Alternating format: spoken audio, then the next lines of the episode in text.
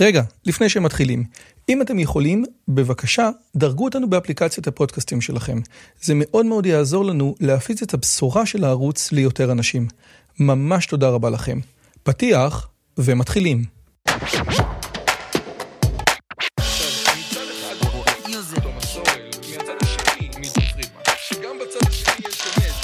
הפודקאסט של דוקטור רועי יוזביץ'.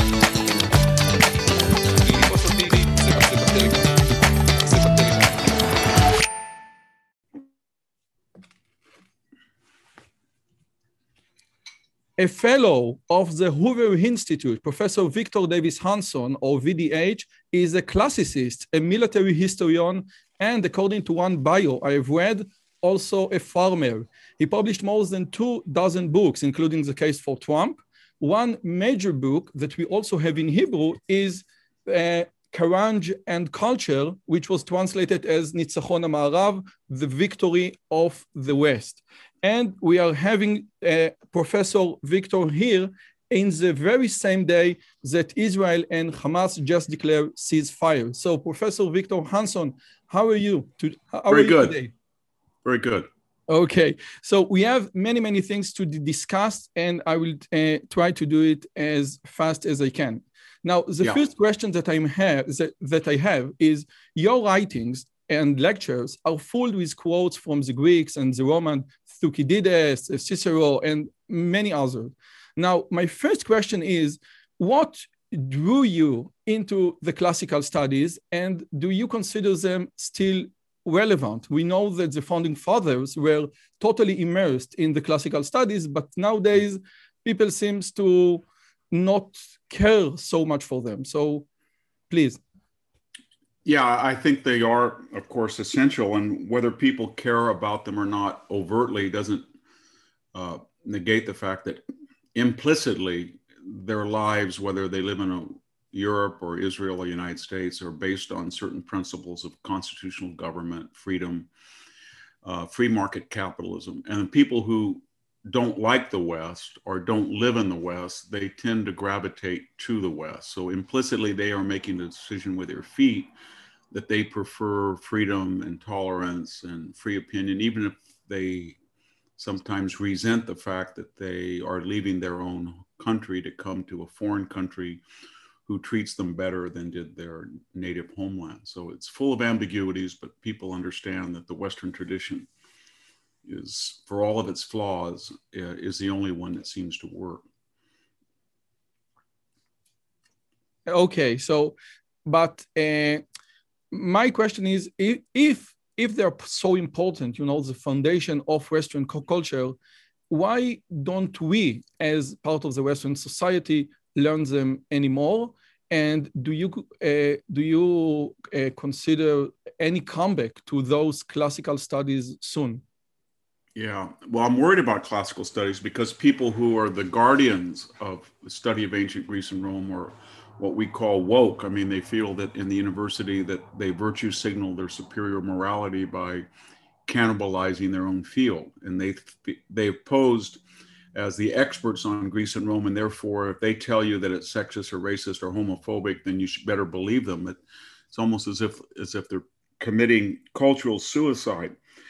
But um, again, be clear, there were people in the ancient world, Thucydides, Plato, Aristotle, and the Roman nihilists, people like Suetonius, the biographer, Tacitus, the historian, or Petronius, the novelist, whose whose message, whether it was overt or implied, was that there was always a challenge in the West.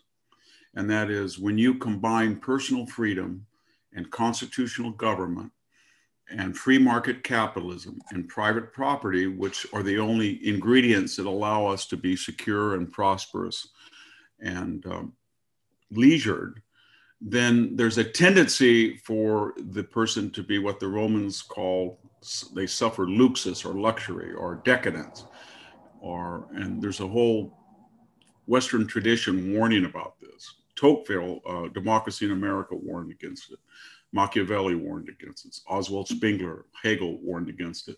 And the anecdote to it is family, community, religion, uh, tradition, honoring the past. In other words, any stimulus that would say it's legal to do that. You have a perfect right to do that. You can gorge yourself on pizza all day. You have the money to do that, but don't do that. It's not healthy for you. It's not healthy for community. You can knock down every statue you want. You can deface this. You can call people this freedom to to be boorish, but try not to do that because you weaken the very freedoms that allow you to do that. So there's a moral law in the West and there's a legal statute. And with if you throw away the family and you throw away your local community and the culture of shame and you throw away your religion, then you don't have any brakes on your natural impulses as a human, which can be dangerously manifested under a Western paradigm. Now it seems that what you say it's like a like the conservative manifesto. Yes, so we need to lean upon and uh, the traditions, the family, the ancient values, the Judeo-Christian, and it yes. seems like in the current U in in the current U.S., the Democratic Party is leaning far away from those elements, and those elements are in fact, as you mentioned before, are the foundation of our culture. So if we are leaning away from those elements, we are leaning away from the foundation of our culture. Would you agree with this ob- yeah, I do. There's a lot of philosophers that have warned us that when you don't believe in God, you'll believe in anything, or better put, if you have to have some transcendent belief that it's not going to be spiritual and moral and ethical and transcendent, then it's going to be earthly and transient. And what we see with the left today is they have a God, a faith based system, but it's not uh, about a supreme being or a spiritual world beyond the material one we, we sense. And by that I mean, you can tell somebody that man made climate change is occurring, but it's dubious whether we have the skill or the ability to radically destroy, uh, radically change the climate, or whether this phenomenon is natural or man-made. But if once you start to question that faith-based religion of theirs, they get very angry.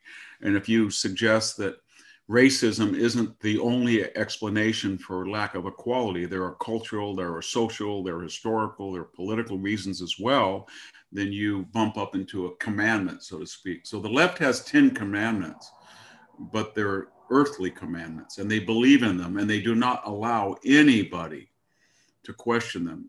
There are no borders. If you say that we no country can exist without a border, then you violated a religious commandment of the left. So when they give up religion, and that's part of the, the malaise of the West. Other ideologies, and I shouldn't say that religion is an ideology, but ideologies in you know they intrude into what was in religious space and they take over okay it's much more dangerous because it's a much more arrogant hubristic idea that man can change human nature and can make heaven on earth okay so which leads me to the second question since you mentioned god we can say that although the greeks had gods uh, at least on paper they had what we call now a retrospect the fifth seed of sec- secularism so uh, in your opinion, what part did religion play in the forming of civilization? Or would you agree that the foundation of Western civilization can be found in the two H, the Hebrew tradition and the Hellenic tradition? And what part uh, religion plays in your philosophy? Yes. Well, I think we always use this metaphor of the three great cities Athens, Rome, and Jerusalem. But what they mean by that, classical scholars are that this idea of constitutional government and free speech and elections and private property and self criticism, self awareness, and natural speculation apart from religion originated in this small Balkan country of Greece. And then it was absorbed, institutionalized, uh, strengthened, multiplied, fortified by Rome and Rome's genius at organization. But it still did not have a moral impulse in the way that we see it. No, there was no concept of Sermon on the Mount, for example. And by that I mean pagan religion was based on the simple principle that you help your friends and punish your enemies. And the degree that you do that well, then you're moral. And the gods, whether it was Zeus in Greek mythology or Jupiter, they were large humans. And what distinguished them from humans were that they did not die But if you look and ask yourself, did they lie? Did they cheat, steal? Were they petty? Did they commit adultery? Of course they did. They were just humans. Secularists like that. They feel this is very confident of man to create gods that are no better. But when in the with the advent of Christianity and the absorption of both the New and Old Testaments into the Western tradition, and there's a lot of controversy at what point this became common. But let's just stay for the point of argument somewhere in the first and second first century BC and the first century AD, then there was a moral element added to it, and the entire engine of classical scholarship came in and was sort of like a DNA. It was it was reversed, and in all of those assets that had punished the Jews and punished Christians now became uh, a method of explaining it, of advancing it, of solving, arguing over exegesis and doctrine. And so it, it changed the West. And a lot of classicists say, you know, Edward Gibbon said it changed it for the worst. When you have a legion that is told to turn the other cheek, when people on the other side of the Danube and Rhine consider that magnanimity weakness to be exploited, then Rome fall. I am not a big fan of those doctrines, but I would say the existing uh, the existing orthodoxy and classical scholarship is that the inclusion of Jerusalem was not necessarily a positive addition. I think it saved classical scholarship and classical civilization as we know it. I would like to raise a point that you mentioned in the book "Victory of the West," or the how the or in the Britain in the Great Britain uh, translation, or why the West has won. They didn't like the word Carnage. Uh, uh, Dr. Yoram Hazony points out that in 19th century Germany, there was a discussion in German academia how to address the biblical and Hebraic heritage in the new German culture. Should the new culture be based also on Hebraic tradition or exclusively on the Hellenic tradition? And the Hebraic tradition should be erased completely. Now we know who won the fight over there, but Hazony gives an example of an important Hebrew element in Western culture, in Western traditions that you also mention in your book, Carolingian Culture, that the German tried to attribute to the Greek, which is rebellion against tyranny, the prophets, which always re re rebel against the kings. Now, in his view, this theme ran contrary to the Hellenic thought. Antigona, for example, would you agree that rebellion against tyranny is something that is more of a Hebraic tradition and less Greek or Hellenic tradition? Well, it's it's embedded in Hellenic tradition. I mean, the first two products of Hellenic literature, uh, and both of them may have been oral. We know that the Homer's Odyssey and the Iliad were composed orally. Maybe Hesiod's Works and Days was too. Probably uh, debatable. But my point is that in the Iliad, almost immediately, Achilles, Ajax, and other heroes revolt against the hierarchy and they say, Agamemnon and Menelaus, you may be kings by your stature and your hereditary position, but you're not warriors. You don't deserve it on the basis of merit. You look at Hesiod, he says right at the beginning, 700 years before Christ, there are bribe swallowers in the polis the city state is inhabited by greedy establishment types that oppress poor farmers out in the countryside. So that tradition, and when you read Aristophanes, it's Saturday Night Live mockery. If you if you look at uh, Euripides, uh, it's an attack on organized religion. Often, often, you know, I think it's in the Bacchae where uh, Creon says to Dionysus, "God should be better than men," and and, and they're not but they should have been more moral. So I think that self awareness, self criticism starts with the Greeks, and, and even the excesses of it do as well, where they can be so critical. If you read the Athenian uh, chronicles of the Athenian debates about whether to go to Sicily or whether the jury trial, whether to kill Socrates, you can see what happens when the mob is unleashed and, it, and it's uh, free to attack its own institutions. It can go, it can lead to excess, I think. So, but whoever adopts this tradition of self awareness and self criticism for all of its confusion and hazards, it in the end is the key that unlocks the entire Western menu. And by that I mean, to look at your country, for example. So there's no law that comes from a commandment that says Israel gets to have Iron Dome and Hamas does not. Hamas is free to do it. Why don't they make an Iron Dome? But they have to import their missiles stealthily from Iran, who uses Western technology to copy them to make them. And they're never going to catch up with Israel because Israel is not emulating, it's creating.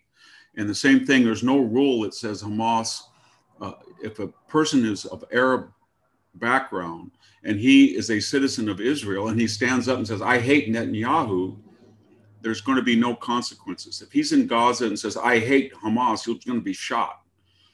So that difference then permeates a society. That means if you don't have free exchanges idea, a free media, free expression, then science suffers, politics suffers. Uh, Technology everything, suffers. Yeah, everything. Everything from sewers to water to construction to the quality of medicine suffers because everybody has a commissar looking over their back and they're worried and they pull their punches or they hire somebody who's their first cousin rather on the basis of merit. They become tribal. And so and it's not a racial thing. It's not anybody can can emulate. Japan is good proof of that. South Korea is good proof of that. They have uh, looked at the Western system. They've kept a lot of their um, indigenous culture, but they understand on the basic building blocks and foundations of a society, science, politics, uh, constitutional freedoms. They emulate or they help drive Western culture, and that's very important. It's not a race based ethnic idea, it's free to anybody. And that's what makes it so much more dynamic than the Asian traditions. I'm not deprecating them or the Arab world that seem to be in the modern world, at least, predicated on how you look. I, or, uh, I yeah. think that the most, uh, the, the best ar- ar- the best argument against race is West versus East Germany after Second World uh, Second World War, and South versus North Korea, where they are exactly the same people, but wow, what is the difference? It's, it's like the wall. It is unbelievable. Now I have one last uh, classical question, and then we move on to Israel and Hamas. When we discuss Renaissance, for example, we tend to think that the Greek is the original and the Rome is the replica. I, I, I, it, it's much more complex than uh, that, but you get the idea. Now, the Rome had no philosopher, but they had technology and they had empire. Would you agree that the US is, in essence, Rome instead of Greece? They have no philosophy, but they have technology and they have empire. And should we, or what we are now wit wit witnessing in, in the US is like the, as Gibbon uh, put it, the decline of the US or the decline of Rome? Yeah. Well, that's a, a big question, but very quickly, I think it's a little bit simplistic because take literature, for example. It is true that Virgil copies Homer or Horace copies lyric poets, but they create entire genres. I'll just take two. There is no formal sense of satire, satura in Greek. There's no word for it. Rome, whether it's Petronius, or others are Juvenal. Uh, there are satirists. If you take the novel, the modern novel, where does that start? It it starts really in Rome with Petronius and Apuleius, and then there are Greek people within the Roman Empire that write novels. Greeks don't have a concept of that. They don't really master the use of the dome and architecture. They don't know how to build roads.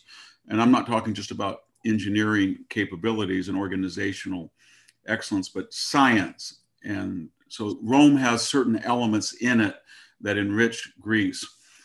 You could argue that maybe that line of inquiry comes from Greece, but Rome definitely is not just uh, the replica. Yeah, and we we we in America are sensitive to that charge because, of course, that's what the British told us when they dismantled the empire after World War II. They said we're going to be the robed philosophers of Athens, and you're going to be the Roman legionaries, and we're going to tell you how to run the West. And we concede that you are organized better than we are. You're bigger, you have a bigger population, more natural wealth, but still, as unsophisticated Romans, you're not adept to handle uh, intellectual or philosophical dilemmas. But the problem with that is that when you look at culture, if you look at the 1930s, for example, and you look at novelists, if you look at Dos Passos or Faulkner or Hemingway or Steinbeck or Thomas Wolfe, I could go on and on, that quality of lit- literature of novelists was not matched anywhere in the world. And so there are elements within American culture, scientific explosions, literary renaissance that's in you know, there was no rule that said American popular culture or um, music had to sweep the globe, or there was no rule that said somebody, if you create a situation halfway between Berkeley and Stanford, and you tell all of these weird little kids in the 1970s and 80s, we don't care how you look, we don't care whether you wear a tie to work, you come out of those universities, just go to it and create social media, computers, internet, and more importantly, bring in anybody from the world who wants to work there. Well, you created the embryo that nowhere else could think of. And that, that's creative. And most of, so people are emulated.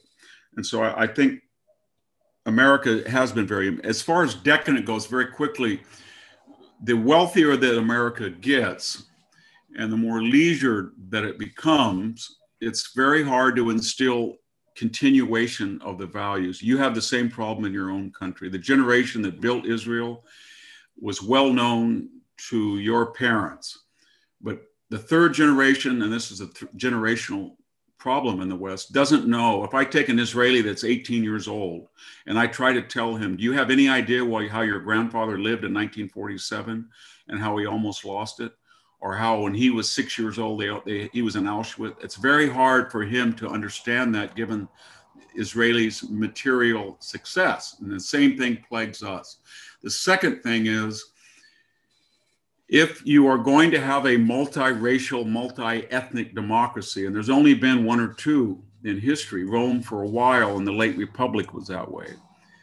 Uh, Brazil tries to do it, India tries to do it your country is trying to do it. Germany is trying to do it's very hard to do. And the only time that it exists, whether it was the Roman Empire or the Ottomans or the Austro, Austria-Hungarians, they use coercion or the Soviet Union. We don't do that in the West now. So my yes. point is, it requires everybody to say, I give up my tribal affinities. I came to this country, I was born, and I am an American or I am an Israeli mm. or I am a German first, and my tribal affinities are second. But okay. when you don't, and that that's the problem we're having because we're telling people if you don't achieve parity right now when you arrive in the United States, then the United States is culpable because it's racist or sexist, da, da, da, rather than, you know, life okay. is not fair sometimes. Which leads to my last question about Israel and Hamas and uh, your yeah. book Carnage and culture. Now, one uh, thesis, according to Wikipedia, your thesis is that the military dominance of Western civilization, beginning with the ancient Greeks, results from certain fundamental, fundamental aspects of Western culture, such as consensual government, tradition of self-critic, secular rationalism, religious tolerance, individual freedom, free expression, free markets, and, and individualism. But there is also one, one major thing that the West, when fight with uh, one with another, tries to carange, to smash his opponent, his rival. And this day, this very day, we have ceasefire between Israel and Hamas, and Hamas says, "This is we won," and we said, "We won because we won in points." So the your theory about how the West became so dominant, how the West won, how the military of the West became so uh, un, in, uh, in, in, in, invincible is not suit for Israel and Hamas, is not suit for guerrilla, and it might not suit for the US and Afghanistan. So what's your take on uh, Carnage and culture yeah. and what just happened with uh, our fight with Hamas? In the 1940s, we developed nuclear weapons. And so the logical extension of a war was no longer possible. So you could not, if you were in South Korea and you defeated North Korea, and we did, but you wanted to retake the country, there was the, the suggestion you might have to nu- use nuclear weapons. So that was considered taboo. And so you and I know that if Israel did not have restraints on it by the United Nations or public opinion in Europe, but most importantly by a military supplier of the United States, you could defeat Hamas and you could defeat them in a way that they would not do what they did.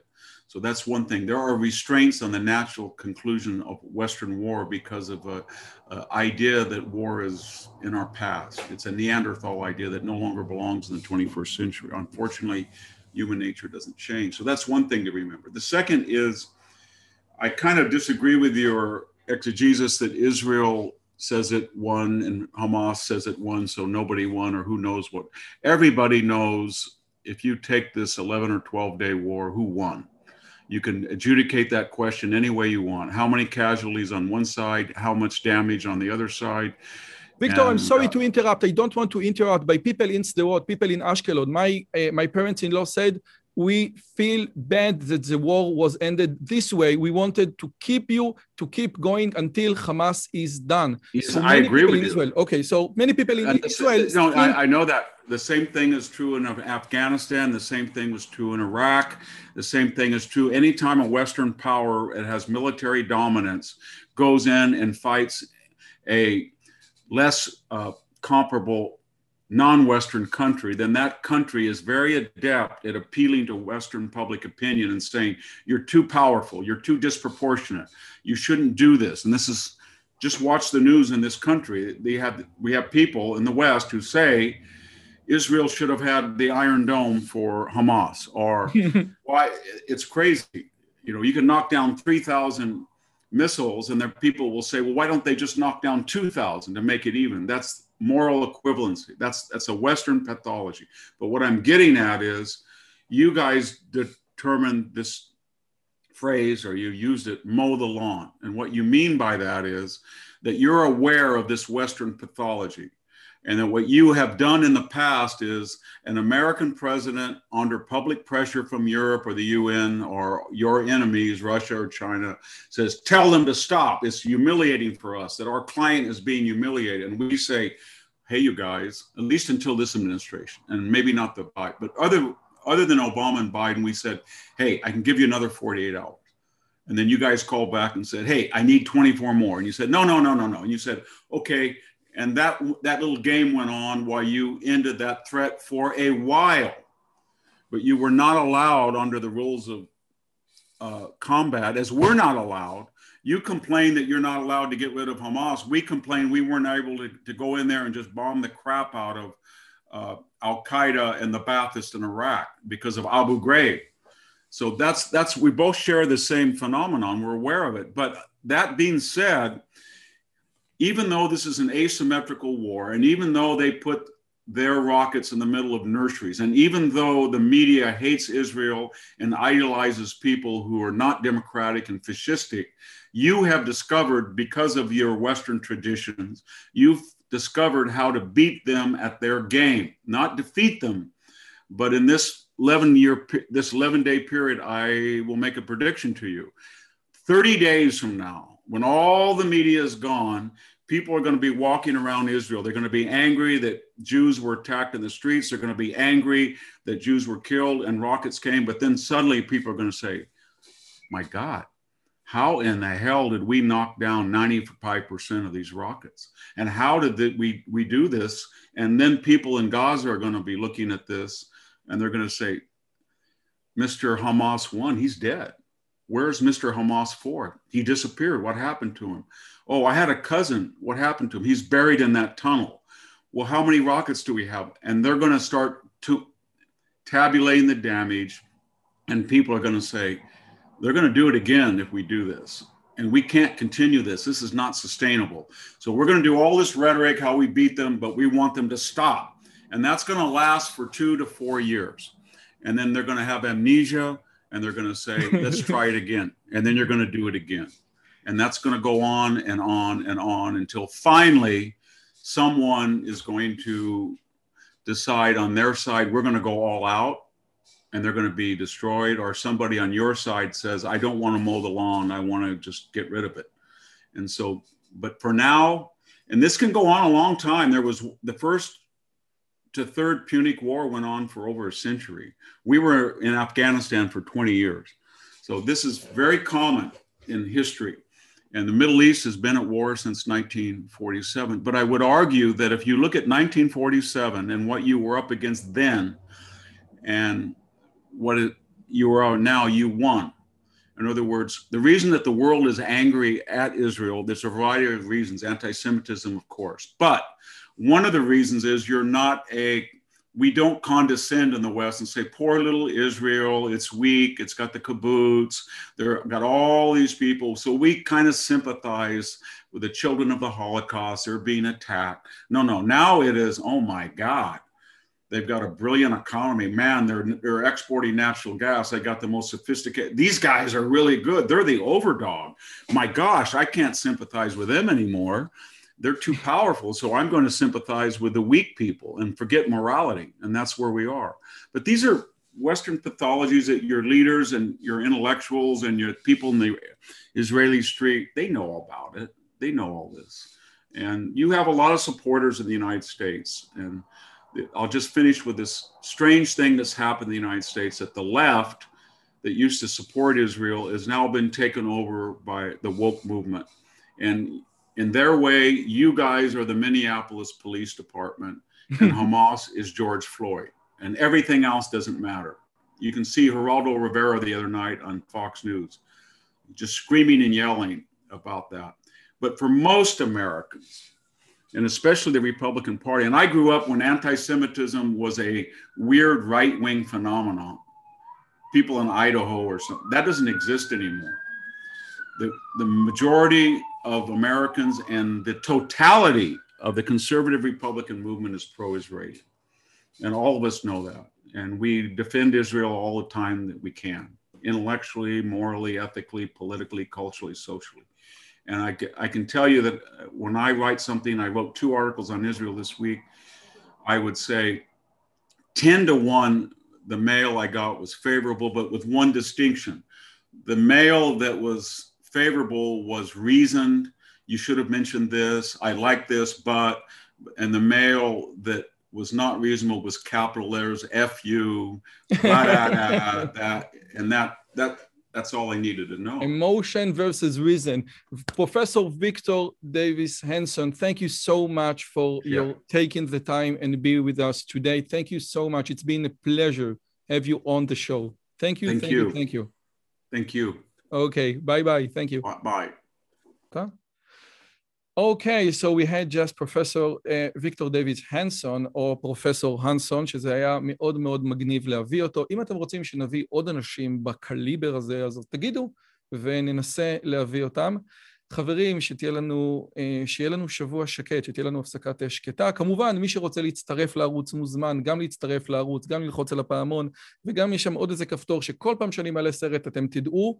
אה, מה עוד? יש לנו את הספרים. לא, זה הספרים של אה, אנסון, אז זה לא עוזר לנו, אבל יש לנו את הספרים שלנו, יש לנו ממש ממש ספרים מגניבים, אז מי שרוצה את הספרים האלה מוזמן. יש לי ערוץ טלגרם שאני מעלה בו דברים וניתן גם לשאול אותי שאלות ואני לפעמים עונה. אז מי שרוצה, כנסו לערוץ הטלגרם, לכו לספרים, הצלחה בלימודים. אה, הסמסטר אה, מסתיים, אתם צריכים לעשות את זה כמה שיותר מהר. חברים, תודה רבה, היה תענוג ונשתמע בסרטון הבא. אם הגעתם עד לכאן, מגיע לכם כל הכבוד. אז תנו לי להגיד לכם שלושה דברים קצרים.